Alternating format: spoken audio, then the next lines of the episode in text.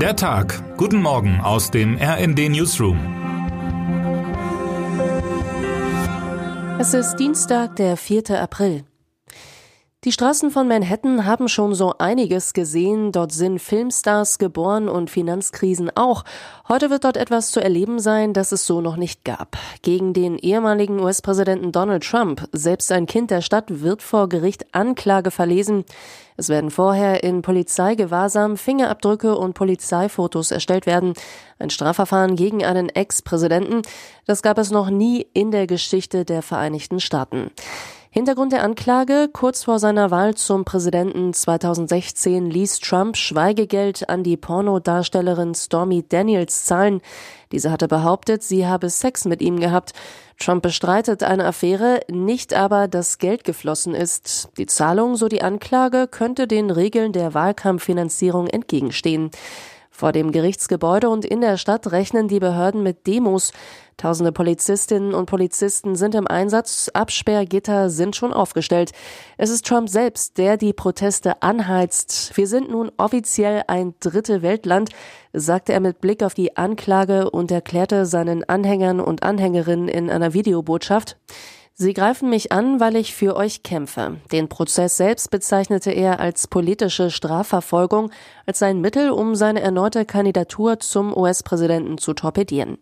Trump also nutzt selbst das Verfahren gegen ihn, um sich für die Wahl in Stellung zu bringen, auch wenn das womöglich der Demokratie schadet.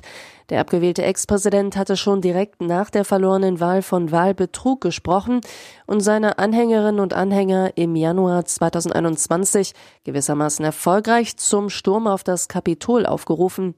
Zwar sind sich Expertinnen und Experten einig, dass die New Yorker Sicherheitskräfte die Lage diesmal besser im Griff behalten werden, dennoch ist nicht auszuschließen, dass es auch zu Gewalt kommen wird. RD-Washington-Korrespondent Karl Dömens jedenfalls ist gestern nach New York gereist, um die nächsten Tage von der Stimmung vor Ort zu berichten. Er beschreibt, wie Trump sein Strafverfahren wegen seiner Schweigegeldzahlung als gigantische Ego-Show inszeniert. Ein Berater verspricht das bestaussehendste Fahndungsfoto aller Zeiten.